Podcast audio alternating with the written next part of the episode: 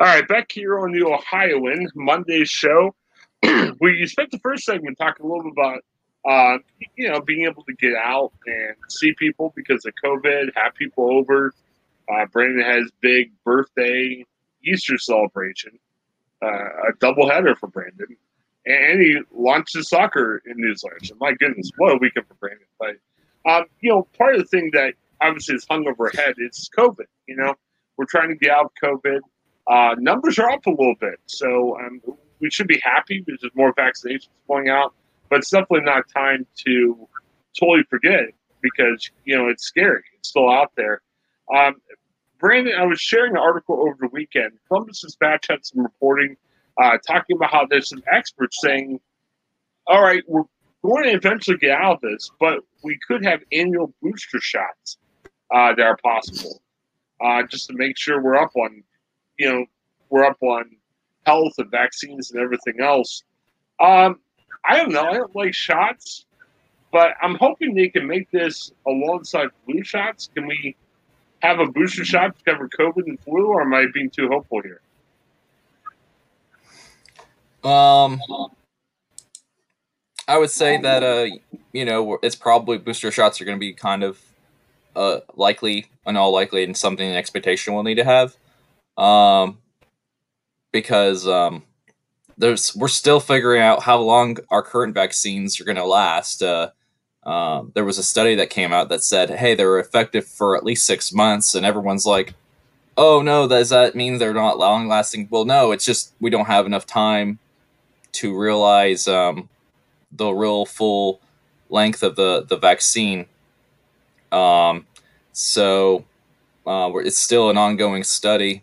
It's still like we need more years to kind of to see really how long they do last, and they could last for a while. It could last for a long time, but um, yeah, it's most likely at some point we're going to need a booster shot, um, and that's what's so kind of uh, a little bit frustrating with um, people with like you know with social distancing restrictions and whatnot across the country.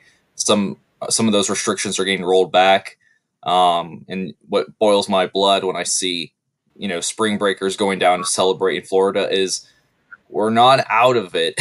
we're not out of the storm.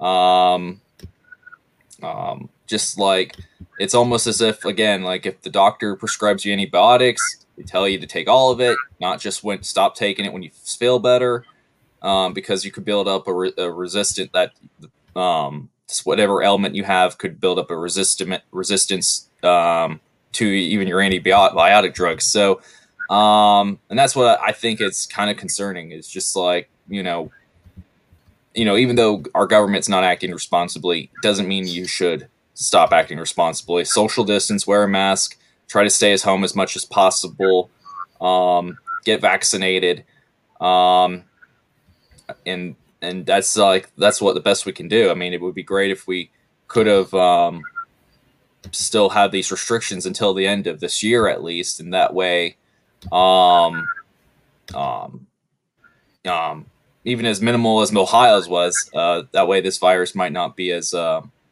uh, might be even eradicated. We get back to the old normal, but I think it's we're going to have a new normal where boosters are required, and this is a virus that's going to be around here for a very long time. And it seems to be more a little bit more scared than even like the measles because the measles eventually got to the point where it's still here, but it was definitely not a concern. But I don't know. Uh, Craig, we're not a sports show, um, but I, I, feel that we got mentioned this a little bit.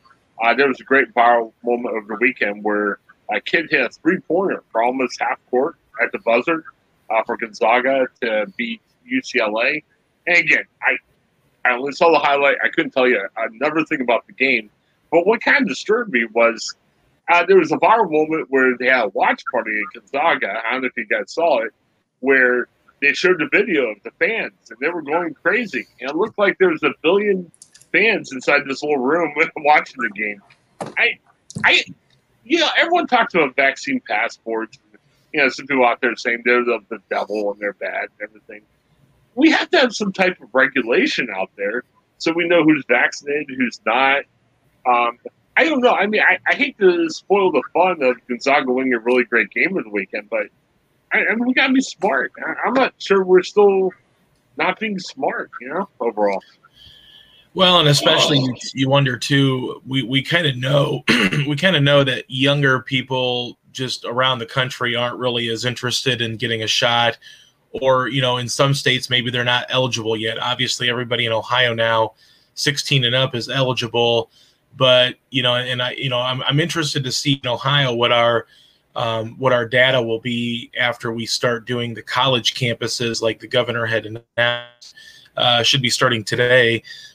But um, that's, that's the thing that we tried to avoid in the fall was people getting together, watching sporting events. Um, but that's kind of the nature of the beast, unfortunately, when you're talking about people wanting to watch sporting events because not everybody has cable, not everybody has access to it. So what do you do? You go to a friend's house that has it, you go to a bar that has it. And I think that's the, the biggest problem we've seen.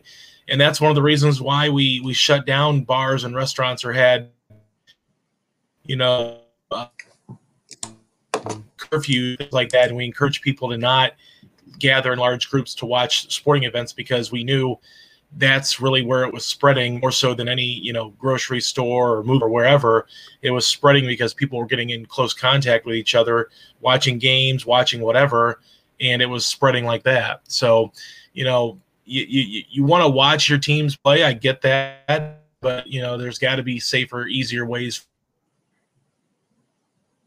of uh you know, may have yeah. some of those curfews maybe in the state of Washington. But if you look at it this way too, Ohio University beats Virginia in the first round, and everybody on the campus is you know partying and having a lot of fun, and you know it's it's stuff like that can really spread like wildfire. Yeah, definitely. So I mean, I'm hoping something better can happen. Um, you know, I, I see at the end of this dispatch article, one of the experts says, "Hey, they'll be shocked if eventually there's not a combination flu slash COVID vaccine. Which man, that that'll be great. And I'm not. I don't use good flu shots either. So I don't know. It's uh, the one takeaway I have of it is I telling my wife, I'm like, I'm not sure if I'm going to wear a mask the rest of my life when I'm out. But some of those ideas aren't terrible. You know, you think about how we were before COVID. We were kind of a gross people. You know, you know, some restaurants that have sneeze guards and everything, and you know, hopefully it's a we can be more safer. I don't know. I don't know if it's a mask or whatever the case might be, but just hoping we can do better with that stuff. So should be good. Well, um, Brandon, we're going to kind of move on to segment three. Again, thanks for checking out our podcast. Please listen uh, to the Hope Interrupted podcast. Buy the book. Very good. Um, you know, a lot of the stuff we're talking about that kind of draws us apart, like COVID and the election and all this other stuff, there's a way around it. And we can still have our opinions and our beliefs, but let's get along a little bit. And uh, Byron McCauley and Jennifer Mooney uh, do a great job of explaining that in the book, and they're on our our network for a podcast to talk about that as well. So check out the, Hope Interrupted podcast. Thanks again for checking our show. Check out our other sponsors, and also check out our just share, share on the website. So we'll be back in a second for segment three. And again, as always, thanks for checking out the Ohio. We'll see you in a minute. Bye bye.